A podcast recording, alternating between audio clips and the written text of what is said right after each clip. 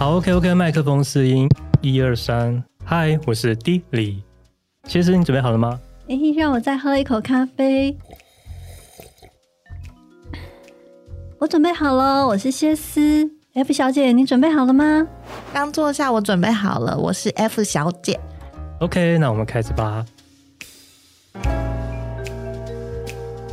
欢迎来到我们的设计生活观察。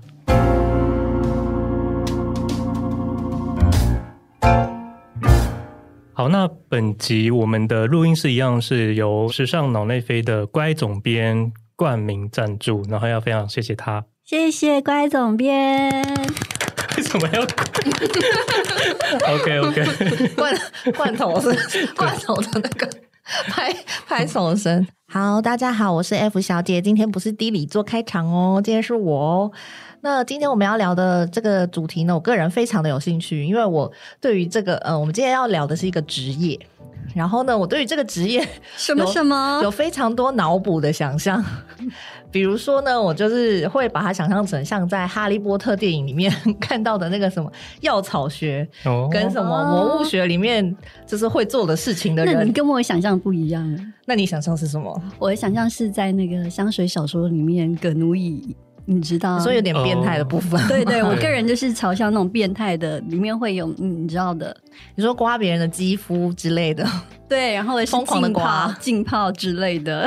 没有，因为我觉得这个职业呢，它真的非常的特别，因为尤其是在台湾，就是根本没有，嗯、就是没有接触过，说我周遭有人在做这个这个事情。那即便在国外呢，我都觉得它好像是一种家族企业，就是它仿佛也不是一般的人。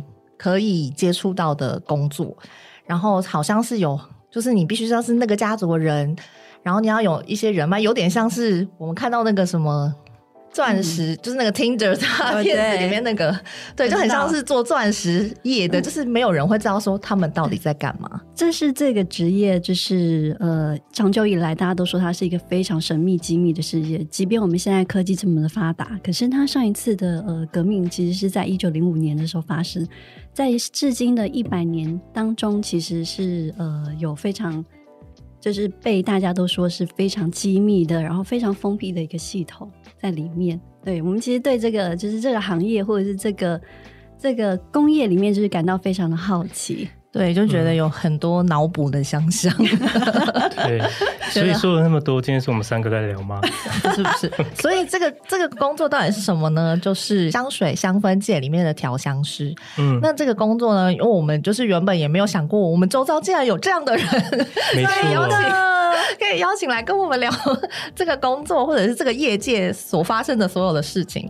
那就是刚好呢，我们从隐藏版的 A 先生获得了这个，他有这个朋友，就是可以介绍给我们。那他是现在呢，他现在正在着手呃，有一个新新创的香氛品牌的呃创办人。那他的品牌。等一下，他可以自己做介绍。那他叫做珍妮。Hello，大家好，欢迎欢迎。好啦，我是珍妮。好，那一开始我们就先让珍妮介绍一下你自己过去就是是什么样的经历，呃，就是想要创立香氛品牌。哦，好，嗯、呃，我我其实是学那个室内设计的，就是我的本科是室内设计，嗯、然后呃，我毕业之后就是哦、呃，因为我。大学其实是在美国念，所以我设计是在美国念的嘛。那后来我就是毕业之后就回台湾，然后开始有做就是活动设计啊。然后在做活动设计的时候，就认识了隐藏版的那个 A 先生，他是我的师傅。然后哇哦呀，然后然后后来我就有陆陆续续做了灯光设计啊，然后商空的规划，还有。呃，后来我还去了上海，其实我现在也是在上海，我只是呃近期就是回来台湾办一些事情，所以我刚好就还有这个机会可以来参加这个 podcast 的录影。然后在上海的话，我就是做商空的装修跟项目的管理。那这是这个好像听起来就是有点很太广泛，但是明确的话就是帮奢侈品牌的店铺做装修跟工程的管理。这样子。这个也很有趣。对啊，这个部分好像下一集 聊一下。其实这个也可以讲蛮多，真的感觉很有趣，可以讲蛮多的。对对，嗯。那为什么你会想要做就是香氛的品牌？是有什么契机让你接触到这个？因为你以前都是做设计嘛。对对，那有什么契机让你接触到？就是对这个很有兴趣吗？还是呃，应该说我本来就对香氛类的东西很有兴趣，因为我就很爱买这些无为不为，就是扩香的东西啊，然后喷雾啊，喷衣服的，什么喷空间的，喷地毯的，喷沙发的，然后还有香水也很爱买，蜡烛也很爱买，所以就我本来就很喜欢香香的东西。然后后来是因为，就我在上海有朋友，他就是学了做蜡烛的。呃，师资课就是他去上了师资班，嗯，然后我就他就上完之后，他就想要拿他周遭的朋友先来练手嘛，所以我想说，哦，好啊，那我就报名，就是去去跟他上一下。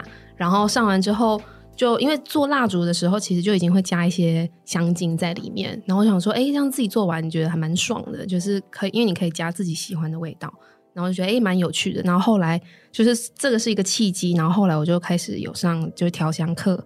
然后我的呃，就是创办这个牌子，这个新创品牌的合伙人，他有去上蜡烛的师资课，所以我们就变成就是有相同的怎么讲兴趣，然后就开始做这个这个品牌这样子。嗯嗯、那像你刚刚讲说有就是学这个调香课的部分，我们就也蛮好奇说，就是不知道说一个。调香师他的养成，他背后需要具备什么样专业的知识？就是你们上的课程，大概会是偏向哪一些项目或者是范围啊？就是有没有什么我们就是大家都不知道的？呃，这种调香的课啊，它其实分的 level 蛮多的，而且它有超多不同的体系。就是对，我相信。对，就它有法系的，嗯、有英系的，有美系的，嗯、而且在调香里面，它又在分你是用人工香精做调香，还是用天然精油做调香的。那现在最近几年，就是有串起来的是韩系的，嗯、就是我发现韩国人也很会用，就是这些认证课程就可以。海削一笔钱有没有？就是对 对对对对，搞这种认搞这种认证的，真的可以削超多钱的。然后，所以以后这也是一个可能是一个事业的范畴。然后这个呃，就是除了这个体系不一样之外，它里面的架构，就是上课的架构其实是大同小异。就是它可能会先教你怎么分类，就是香水，因为它香水，比如说你淡香精跟香水跟。就是在比这个再更淡的，比如说用在室内的，它其实是香精用的比例的呃多寡去定义这个是分类在哪一类。诶，是香精哦，我以为是呃酒精的啊，香精的，就是你这个香，比方说百分，比方说香水，它可能百分之九十以上都是酒精，然后它可能里面是有，比如说十 percent 或十五 percent 或二十 percent 是香料哦，啊是香料。那你香料越多，它当然它可能持香就会更久，或者是它可能就。会更香，那它它的定义就会不一样，这样子。嗯、那除了就是呃这个呃刚刚说的这个分类之外，还有就是香水的文化啊、概论啊、历史啊，还有最重要就是教你怎么分辨不同的香精。他可能就是上课的时候，他就会把很多个香水跟香精摆开，然后教你怎么分辨。这样，然后再来就是教你这个香气的调性，前中后调啊，对，然后什么木质啊、海洋啊，什么那个甘台调啊、美食调啊，什么这种，然后再来就是会教计算法跟公式，你到底是怎么去调配出一个呃，它香气是和谐的一个呃香水的比例或公式，很完整呢，对，蛮完整的，蛮完整。然后最后就是就是比较就是教你你要怎么去启发你自己，或者是怎么。创造一些故事性，让你的这个香水或是你的香氛是更有灵魂的。这样，嗯，对，大概是这样子啦。就是，对，就是它这个从初阶进阶到高阶，就是是有分可能一天的课，比方或者是三天的课，或者是四十小时的课，或者是八十小时的课这样。哦，所以它也是有一个学分制吗？有有类似这样，像大学这样子。对对对对对对。那他进去会有最低的门槛吗？没有，你有钱就可以进去。OK，就是鼻子不好也可以，你你抠抠准备，闻不到味道的也可以。对，但是应该但是会建议就是从初阶开始啦。对对对，那应该就是最后的修行是在个人嘛？没错，就是有钱领进门，但是修行在个人。可是他应该有一个结业的考试吧？会会有会有结业的考试。因为我之前有听过他们说有一个考试是说。他可能会抓一百种味道，然后要你填自己抓二十种味道，然后要写正确，嗯，才可以通过，是这样子，对对对，有有体系是这样子考的，就是你是盲闻，就是对你盲文，他可能摆很多个在你面前，就是你就是闻说，哎，一号是什么，二号是什么，有点像侍酒师的考试，他你也是要盲饮的嘛，对对。那可以问一下，你参与的课程大概是哪一个体系下的呢？我是韩系的体系。哦，对，就是韩系的比较特别。韩系的，呃，我我上的那个就是用天然精油调香的，所以它它就会闻起来比较天然。然后我那时候上课，我觉得比较有趣的就是，因为一般的香水或香氛，它都是用化学材料当基底嘛，不管是扩香的那种无火香薰，或是香水，嗯、都是用酒精当基底。对。然后我学的那个是用我们可以喝的酒来当基底的。哦，好酷！对，然后我那时候，对我那时候调的就有拿那个琴酒来当基底，你也可以拿巴卡，只是我是用琴酒。然后你如果用好一点琴酒，当然它成本就会很高，可是就会有一个酒的香气，你又跟你其他的精油混在一起，就会有一个很特殊、很。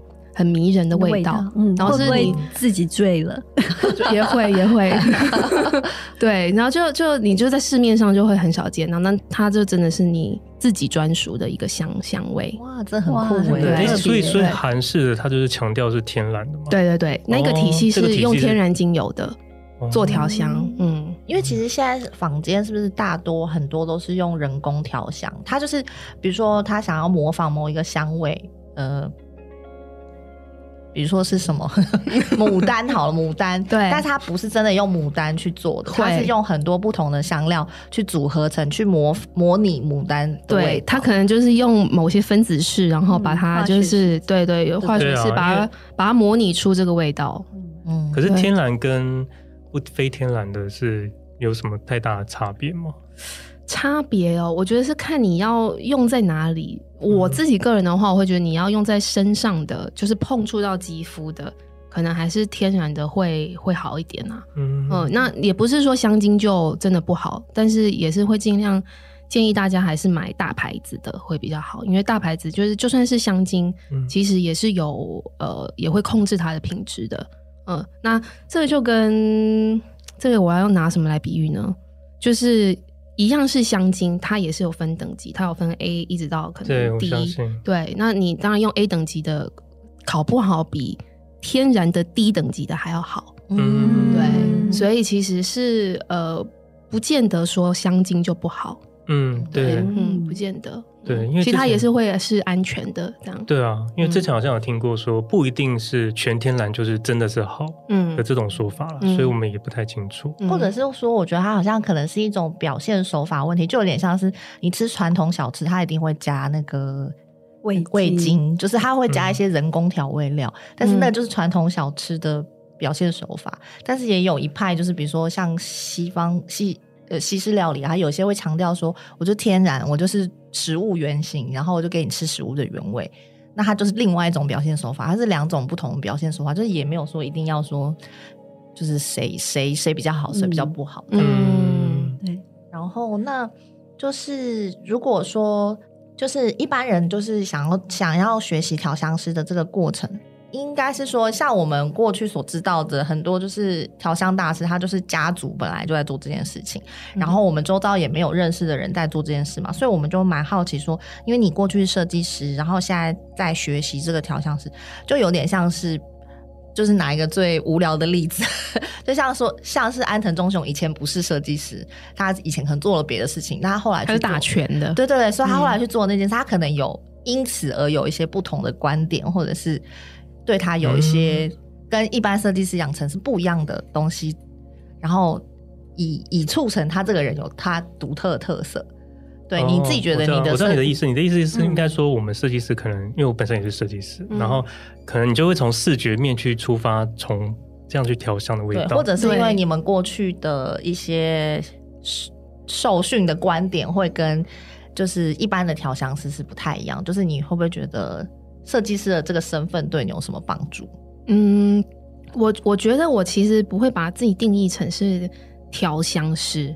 我觉得，呃，我以及就是我们，我们就是现在在创的这个牌子，我我我觉得我们比较把自己定义成是氛围营造师，或是氛围的设计师，就是、嗯、就是就是你把你想成一个空间或者是一个活动，然后我们出来的香氛是适合放在这个空间，或是你要在这个空间做的活动。我打个比方，就是呃，比方说呃，家里有这个 study，就是这个什么，嗯、就是算是家里的办公室好了啊、家里的办公室，那你就会比一般来说，你可能就会希望这个空间它的氛围是适合你在这里办公，或者是做一些需要你专注的事情。那可能我们放在这个空间里的香气，可能就是哎，能够帮助到你专注，帮助到你 focus，然后能够让你沉下心来。那这一个香氛就会是很适合放在这样子的空间里。嗯。那如果是比方说放在餐厅的，有可能是呃会能够激起你的这个叫什么食欲的，嗯，对，激起你的食欲的，或者是如果是放在玄关的，可能就是哎你一进来你就会觉得哦很放松，感觉好像回到家。所以我们比较是利用空间的调性跟你要做的活动去分类我们想要给我们的顾客的一个香气，这样子。嗯，嗯，那所以设计。这一块对你有加分吗？就是我觉得对我比较加分，大概就是它的包装跟外形，哦、就是你会觉得、嗯、哦，这个东西放在这个空间里很漂亮。嗯嗯哦，对对对对对对，就不会是看起来就是丑丑的，或者是，是对对对对，对。因为其实我觉得调香呃不是空间香氛，其实蛮需要漂亮的，但是其实房间很多。不漂亮，比方说什么牌子？这我就不方便。你现在挖陷阱给他跳吗？看到前面有一个坑，哎、欸，没有，这也是市场调查。看看，没有，因为我之前去那个大卖场，嗯，然后不是都有那种空间调香，然后他们都就是很多包装都很。over，那后来他们有一款是找了那个聂永真设计，嗯，你真的会因为它的包装去闻它的味道，哦，然后真的会有一连串就会觉得好，那我就买了。对，因为它就会变成 你空间的造型跟装饰的一部分，对对对，你就会觉得就是摆在这里就回家就看到这个，加上闻到这个，你就觉得很爽。没错。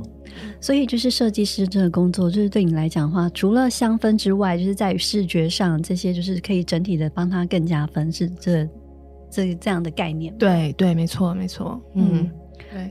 那因为我们呃，您刚刚也有提到说，你原来是学空间设计的，那空间设计这一块，对于比如说你对于呃，比如说香氛的摆放位置啊，或者是一些比例啊，或者是调性这些，有没有就是有没有比如说更进一步的影响？嗯，我我觉得。可能有一些些影响，可是因为我觉得在什么空间摆摆什么样子的香氛或什么味道还是蛮个人的，对，因为我喜欢这个味道，在这个空间里不见得你会喜欢，对，所以可能我们会建议说它的体积吧，比方说你如果家里空间比较大，你可能就是要放大一点的，不然你那个香气根本就散不出来。嗯。但是要摆什么样子的，我觉得这个还是蛮个人的。嗯，对，这这个我相信，嗯，但是因为有时候我们自己对，比如说家里的空间啊，或者是。材质，我相信对于香，比如说你的，比如说你家里，比如说本来是都是木质调的家具，嗯，比如说跟你搭的香氛，或者是那种呃挥发出来的感觉，我相信应该都有差别。因为这一块的话，我觉得是更需要细致的去做一些呃空间的，比如说计算啊，或者是因为这一块市场就是香氛设计的市场，其实也是最最近近几年其实非常热门，大家也开始在注重的这一块，嗯，对，所以我才想说，哎，那我们是不是可以？既然你背后有，比如说这个室内设计师的这个背景，然后设计师空间规划，再加上香氛，是不是可以加成起来，让你的比如说这个香氛，就是在视觉上、空间上，然后呃各方面上，就是更就更有亮点这样？嗯，我觉得是可以的，就是呃，可能就是透过我，我觉得最直观，你要去选什么样的外形的香氛，首先我会觉得是先从你的色调开始。就是你不要，就是你家里明明就是北欧风的，可是你选了一个超暗黑的、超暗黑的扩香瓶，那你可能就会觉得这个有点太突兀、太跳痛。就是你最能够快速辨认这个空间的协调性，我认为是透过颜色。嗯，所以所以你就是从先从颜色下手，然后你再从材质去分类。那材质的话，我觉得我也是比较建议，就是新入门的这些朋友，就是先从玻璃材质开始，因为它是最能够融入到空间里的。嗯，就是因为它它没什么这个叫什么侵略性，嗯，它也比较容易融合在整个空间里，哦，所以对，之前好像有听过说那个材质也会跟香味有关系，对不对？嗯，就可能是陶瓷、玻璃或者是金属的，嗯，是不是也会有不同的影响？哎，这个对它香气本身散发的效果其实没有什么影响，比较多还是在它的造型啦，哦，比较多还是在它的造型。如果你说会影响的话，可能是蜡烛。就是蜡烛，因为如果你用的是天然的蜡材，它可能会因为它的包材或是它的 container 材质不同，它可能会影响到它里面的温度。嗯，主要是是因为是这样子。那你觉得，呃，就是一个调香师他需要具备什么样的特质？可能就是很爱闻香吧。哦，对，因为有人蛮不爱闻香，有人觉得闻香很恼人。很爱闻香，然后我觉得对不同呃味道的接受度要蛮大的，因为如果你就是只会花香，哦、你只接受花香，嗯、那你调出来的就是蛮单，会蛮单一的。只有当你混了很多不同的元素在里面，它才会变成是一个比较情境吗，对，比较就是层次比较丰富，嗯、然后比较多内容的一个香味。嗯，对。就是有可能，就是比方说，我随便讲啊，就是可能有那个汗味的香香气的。嗯，那你汗味，你如果把它融到可能木质调，就是把它把它放在比方说蒸桑拿的那种空间里，嗯、你就是你就会觉得汗味好像还蛮 make sense 的。嗯，对。可是你如果只是讲汗味，就是啊，干嘛把放汗味就是放在香氛里面，嗯，就会觉得很奇怪。嗯，对。所以我觉得是包容度要蛮广的。嗯，嗯对，那就是要。好像之前有一个是香味图书馆啊，有有有，然后它就是出了很多单一的那种很奇怪的味道，嗯，比如说那个铁钉的味道，然后但是你就是可以自己去混，对。然后我那时候觉得它蛮有趣的，可惜它就是后来没有，就是没有做起来。哦，是吗？我是觉得蛮可。哎，他没有，他后来倒了，是不是？因为台北的 后来就慢慢。我之前真的有买。宣布人家倒了，搞不好人家没倒。没有，他没有倒，他没有倒。可是他台北的那个实体店收掉了。对哦。对，所以就没有办法去现场闻，你就没有办法感受它那个趣味的部分。哦，对，这个就比较可惜。它出了很多奇奇怪怪的那种单一的味道。嗯，哎，如果那个店还活着，就是对调香有兴趣，就可以去狂闻。对对，顺便训练你的那个嗅觉。对，哎，对啊，嗅觉要怎么训练呢？因为就是我觉得一般人就是对嗅觉的这个敏锐度或者使用程度其实蛮低的，哎，因为大家可能就是吃东西还可以分辨说，哎，这个这个这个食物是什么味道，它里面可能有什么什么什么，但是嗅觉就是我觉得大家的敏锐度是偏低的。就是大家，而且台湾人应该很多人都有鼻子过敏吧？对，就是一般可能蛮常态是鼻塞的状态。对，嗯，对对。那如果想要锻炼的话，像你们之前上课的话，锻炼是怎么锻炼？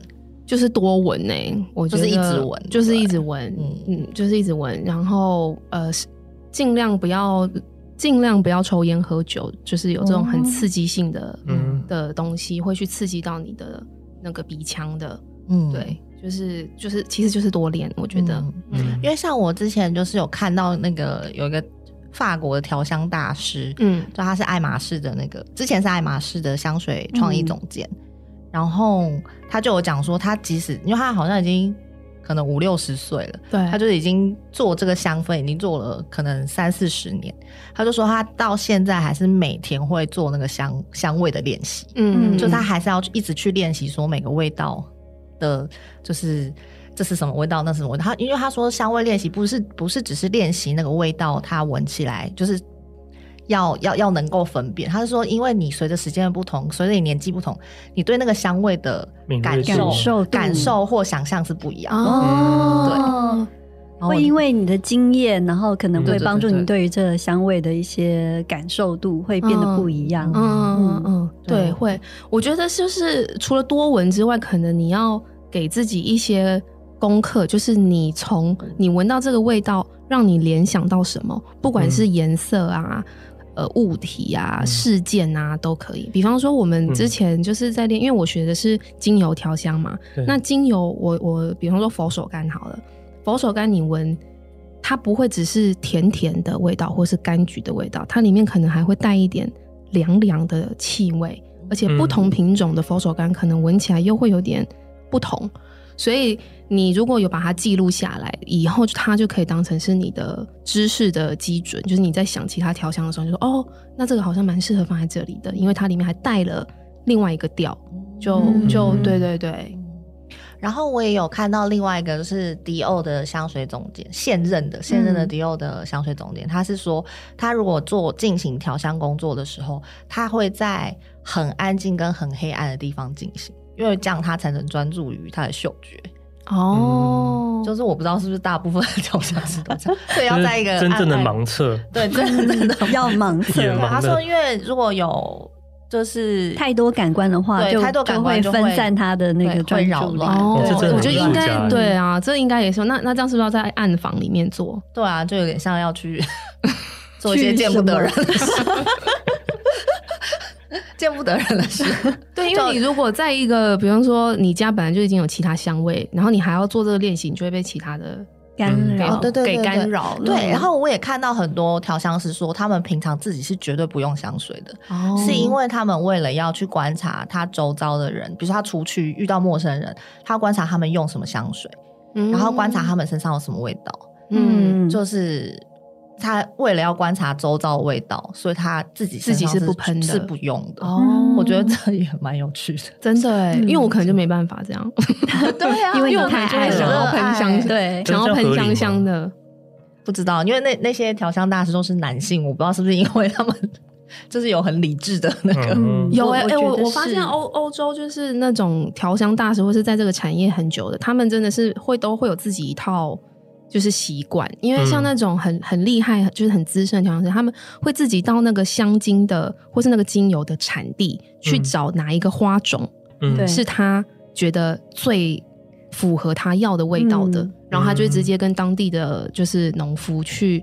采收这些他觉得合适的花，对对对对，对，因为他可能花，可能这一季因为可能雨水什么之后，这个时候这批花才可以做出这个味道。对，没错。这一批没有之后，这一批香水之后就停产喽，耶、yeah。对，所以搞不好每每一批次的那个香水，可能味道会有点不一样，就跟那个酒、嗯、葡萄酒一样。嗯，对，我觉得应该会有产地跟年份。嗯，会有会有，因为之前也有听说，就是有几款很知名的香水，他们可能就是因为。这种花，呃，就是已经停种了，或者是比如说气候不符合，那它就会开始停产。对对对，像那个檀香也是，就是印度的最、嗯、最高级的檀香，其实他们现在已经禁止出口了。所以你在市面上看到什么印度檀香，哦、大概九成以上都是假的啦，就不是真的是印度的那个产地出来的，嗯、因为那个已经是保护的物种了。嗯嗯，我有听说，就是有一些品牌会使用，就是。檀香，然后他使用漂流木，就是他因为已经禁止开采了嘛，嗯、所以他就只能去找漂流木的檀香木，然后来做，嗯、或者是就是找别的别的产地，好像印尼还是什么，就是不是印度的，哦，对，就别的产地的。然后就是味道上就是真的会有差，会有差，那个表现会有差。但我必须说，其实香氛这个产业其实水是很深的啦，就是 我觉得应该是，其实是 水是非常非常的深的，所以就是就也不用想太多，反正你闻到什么，你觉得你开心你爽就好了。对啊，对啊，因为像像大家都不是又说什么最贵的精油可能是。Maybe 大马士革玫瑰之类的，嗯嗯、就是大家都说大马士革玫瑰很就是很贵，就是价比黄金这样，嗯、就是因为它的那个说出油率很低，对，然后又好像产量那个玫瑰的产量又不够多，然后但是我又看，其实你不觉得坊间很多产品都用大马士革玫瑰吗？连卫生纸也有，对我也觉得就是莫名其妙，为什么？所以他们就不是 不是不是 pure 的，就不是纯的。对就如果是大马士革玫瑰的纯精油，嗯、它可能两 ml 就要好几千块，甚至上万块。嗯，两 ml 哦，就是真的超小的。那你说对？那你说把这个用在香水里，或者是用在厕所厕所的卫生纸，就会好像也不太合理。它可能就只是模拟那个香味而已。嗯、对啊，嗯，哎、欸，那像你上香氛课的时候，它比如说你们认识的香料大概需要到多少种啊？比如说两百种吗？嗯、呃。初阶的大概就是几十种，嗯，然后到进阶的可能就是一两百种，嗯，这样子，所以它是会随着你就是上课的，就是难度变高，就开始会增加。哇，那真的很多，欸，对啊，很多。那个我之前上网查，他们是说国外他们，嗯，他们多会多到六百种，哦，真的啊，对，多。六百种超多的，六百种这种应该就不是是天然，就是连那个香精，就是化学的，对对对对对，像什么酚啊，这些都是醛啊，醛类的醛类，这些都是化学的。可是这样你们怎么上课啊？因为你们闻了大概几种就会疲乏了吧？对，就是就是要休息一下，闻闻咖啡，然后休息一下，喝点水，然后再继续这样子。但是你单次上课肯定是没有办法背起来的。对啊，对你肯定是要要练习，所以通常上课他会送你一套啦，嗯哼，就是一套小的 sample，然后你就可以回家自己练习。是不是会在脑中用一个图像去投记这个味道？会会，我我我会我我通常是记它的颜色，就比方说玫瑰，它会让我想到是可能粉红色，我打个比方。啊，比如说香根草，我可能就觉得它是。土黄色，可是是粉嫩的土黄色。嗯，那有的它可能是比较重的土黄色，嗯、类似这样。对，哦，蛮有趣的耶。就有吗？我觉得很难呢。变成什么东西变成考试都是一个很难的事情。哎呀，考试你都一样，很一样。没有说真的，如果你喜欢香氛，如果去上课，嗯、会不会很多人就从此打消了这个念头？我觉得大部分的人去就是上一个兴趣啦。哦，所以是还好。对，就是上个星期，就觉得哎。欸就是他，他至少想要知道，就是以后他去买香水的时候，就是人家在问他说：“哎、欸，那小姐你想要哪一款？”他就知道说他可能喜欢哪一种的。嗯，应该说，我觉得任何事都是，如果当做兴趣做都很有趣，但是如果你把它当做工作，就会觉得很痛苦。没错，是吧？应该是这样吧？只要不要把它当做工作就还好。这样，因为这样听起来其实是很难的。考试很紧张哎，对啊，你那个味道，而且考试，考试它有让你休息一下吗？让你休息一下，因为比如说它有很多种，你要抓几种来闻，然后写它的名称，那它有没有时间让你缓冲？要不然你不是也是没有没有，这个就是跟所有的考试一样啊，就是它就是要在限定时间内你要完成它的，对啊，那这样很难呢。对啊。如果那一天鼻塞嘞，那如果你真的鼻塞，应该可以请，应该可以请假吧？对，应该还算有点人性。对，所以他是应该可以请假。就是比如说他的考试是不是，比如说没有一季，比如说特定几天，就是可能他可以再重考吗？还是怎么样的？应该有吧？应该是应该是有的，应该是有的。但是通常他不会是像什么托福啊什么那种，就是他固定时间，其实他蛮多场次。可是这种就比较不会那么多场次。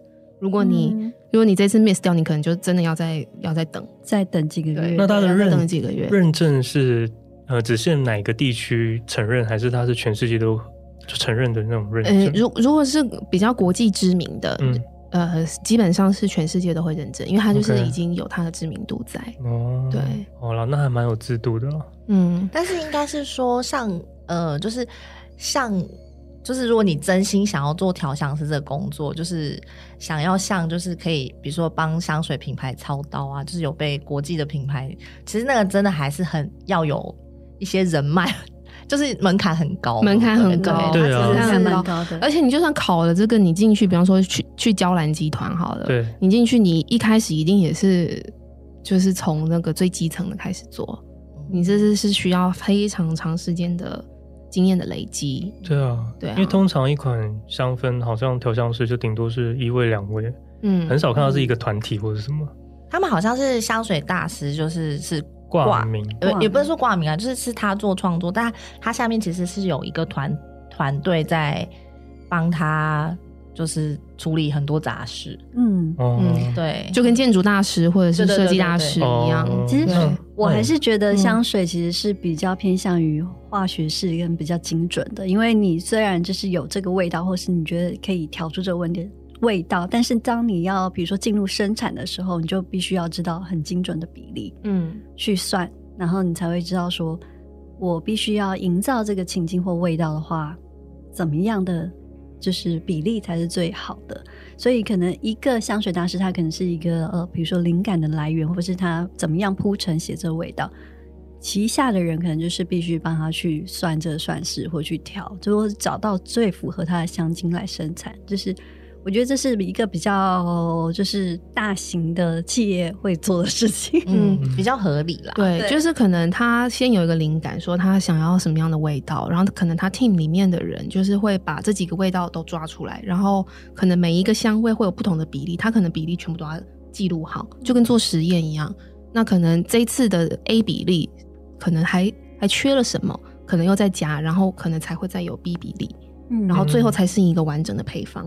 对，哎、欸，那我有点好奇，因为像其实我们所知道的大品牌香水，它基本上都还是会经过一个工业的过程嘛，对不对？嗯、应该是吧，就是工厂就是作业的过程。对，对，对，但是很多小众品牌，它会强调它是手工香水，我就很想知道这个手工的意思是什么。我好像知道你在说哪个品牌。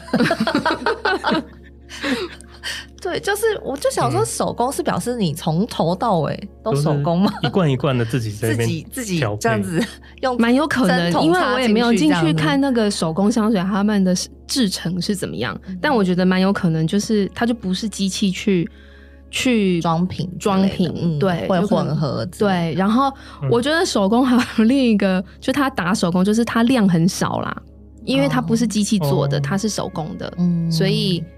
它就是量很少，嗯、那那会被那个限量的这种给迷惑的，他可能就会觉得哦，就是很珍贵，嗯、然后他定价就会比较高。哎、欸，先生有话想说，是不是？让你说，让你说。终于忍不住了，搞一个什么手工洗发精，我自己调。可以啊，可以啊，可以，可以，然后量超少的，可以啊，但是要有人买啊，调五瓶而已。可是那要有人买啊，但我卖超贵，因为我手工洗发精没听过吧？手工洗面乳有啊，那个是不是？不买，但是别人的作品给你，但他不想买啊，他不想，或者我觉得味道不好闻，或者是你这种自己手工的，我怎么知道你用的原料是不是安全的？那我用了会不会过敏？哎，对啊，对不对？外面的那个其实也不知道嘛。对，但是就是如果是相对小众，可是它其实已经在外面有店了。通常这个都是要有就是测试的啦，他们会需要出具一些报告，就是证明他们这个是安全的。嗯，对。总之就是很多噱头了，应该是非常多，非常多噱头吧？哪个是噱头？手工吗？对啊。那你觉得瓶子说什么手工吹制玻璃怎么样？怎么样？是是噱头吗？我觉得单纯就是它资金不足。手工吹制应该比较贵欸。不是啊，因为它那个东西它可以卖比较贵嘛。但是如果说你玻璃要开模具的话，它的那个产量会比较高。可是你手工的话，就表示你人要请的很多啊，对不对？人工费也是很贵。他可能已经算好，如果我就是做一百瓶，嗯，也有可能。但是一百瓶是不是量真的太少了？因为他可以做能力做一百瓶。好，然后我在查资料的时候，我还发现一件很很有趣的事情，因为刚刚有讲说香氛其实它就是就是重点就是在它的那个比例嘛，它的每一个香料的比例，然后它怎么怎么跟它后面，比如说呃酒精的比例，对。对，那所以它那个比例其实每每一个香水它都有一个它的比例的成分的公式公式，嗯，对，然后我就查到，因为其实我就很好奇这件事情，就是因为你看。每年有那么多香水出产，对，然后 A 品牌可不可以去仿 B 品牌的香味呢？然后我就查到说，我就我就有点好奇说，香水这个件事情有没有智慧财产权？哦、就它的那个比例是有没有智慧财产权？因为像药好了，比如说你研发药，药是有智慧财产权的嘛，就你可以去申请专利，说这个药的配方是只有我这个药厂才可以有的，拥有的。嗯，对，然后。所以我就去查，然后结果发现香水的那个比例是配方，对，配方比例是没有专利权的耶。因为一般来说，就是这些香香水品牌，它应该是不会公开它的配方的。嗯嗯。而且就算是从这个公司离职的这个员工，他们也是要签保密协议的嘛，就是他不能够泄露，就是这个配方是怎么样。那其实啊，就算没有人去公开这个配方。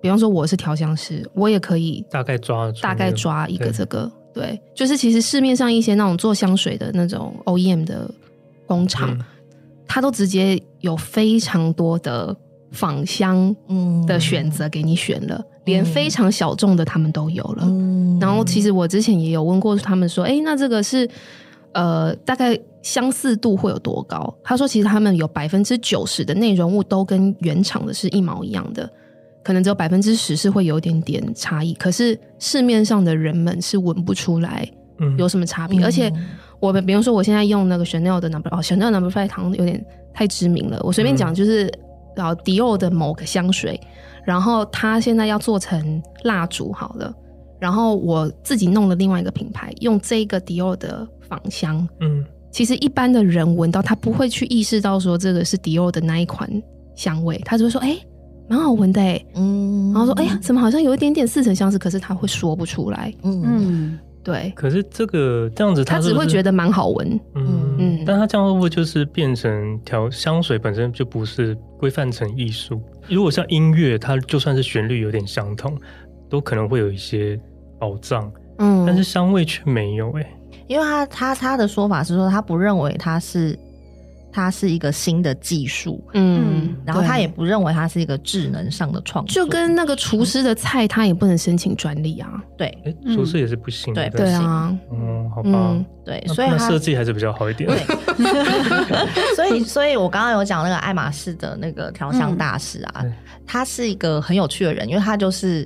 像香氛界，就大家都不 share 自己的那个配方嘛。对，他在他自己的书里面就写了配方。哦，真的？啊？对，他就真分享给大家，分享给大家。那他那么红了，没有？对，没有。而且他不怕其他人剽窃他的想法，因为他还有更多的灵感，他可以再创造更多的、对，更多的香味啊。对，所以我觉得这件事蛮有趣，蛮有趣的。嗯嗯。然后那。就是不同的工作都会有不同的职业病。对，你觉得就是好像是或者是做香氛工作的人有什么样的职业病？可能就是我对臭味的那个忍耐度非常的低吧。嗯，对，我经常要想要问这一个，会走到一个空间闻到很臭的味道，就会比以前更厌恶。对，我就觉得哦，这什么？然后我就可能就会自备一个那个，然后赶快把周遭喷一喷这样。哎、欸，因为我就从上海回来，就是我有自己。带了一些精油回来，然后因为就是隔离的时候，隔离不是都要隔离很久，然后隔离的房间通一般来说，因为我不是住那种很高级的，所以就是里面就是不会是香香的，嗯，然后我就有自己就是呃，因为那个饭店他会附那个消毒的酒精，嗯。然后我就在那个消毒的酒精里面，另外再加入我自己的精油。嗯，那它这样对，那对，那它这样子，我的空间就会香香的。哦，嗯，我觉得这个蛮适合，就是如果有隔离需求或者是对对啊，这其实现在很适合防疫诶。那你可以那个分享给大家。对对，就是因为有些精油它就是会有消毒的作用啊，所以就是你把消毒的作用再加上一些你喜欢的香味的调在一起。喷床单啊，喷空间，喷厕所，嗯，就既香香的，还可以就是消毒。有哪些精油可以？就是你有推荐了吗？哪一些？呃，我觉得有这种消毒功能或是空气净化的，可能就是柑橘、茶树、茶树、茶树，然后柠檬，然后尤加利，嗯，对。然后这个你再混，比方说那叫什么？呃，葡萄柚，葡萄柚是你闻起来会开心的，所以你可以混葡萄柚，或者是混天竺葵。天竺葵就是便宜的玫瑰的味道，嗯、所以就混天竺葵或佛手柑都蛮好的。嗯，嗯哦，这蛮聪明的。对对啊，不然我们家的酒精都超级，就是那个酒精味，不，不是不是那个酒精味很重很重，很重，然后每次喷完我都会皱眉头。哎，嗯，就是那个味道，嗯、然后他很爱，是因为不小心喷到脸。还不是，还是那是因为那个味道很难闻。你鼻子不好，你不懂啊。哎、欸，可是家里有养猫的要稍微注意一下，就是有、哦、对，就是有有有一些精油对猫是致命的哦。哦，天哪！对对对对对，好像有。对，这就是为什么我后来不敢养花的原因。对，有一些植物是、嗯、是对猫是有害的。对、嗯，但也是有无害的啦。嗯，对，嗯，好，那这样子调香师的工作，今天有稍微为大家开了一个小洞，看 可以看进去，看看调香师到底都在做什么，跟他们所需要具备的条件。那下一集呢，我们会聊。就是呃，香氛跟人的关系，比如说身体香水啊、空间香氛啊，这些东西都充斥在我们的周遭，但是我们其实对它可能并不是很了解，或者是一知半解，所以我们下一集会来聊聊这个部分，欢迎大家下一集收听哦。那今天就到这里喽，嗯，好哦，Adios，拜拜，拜拜。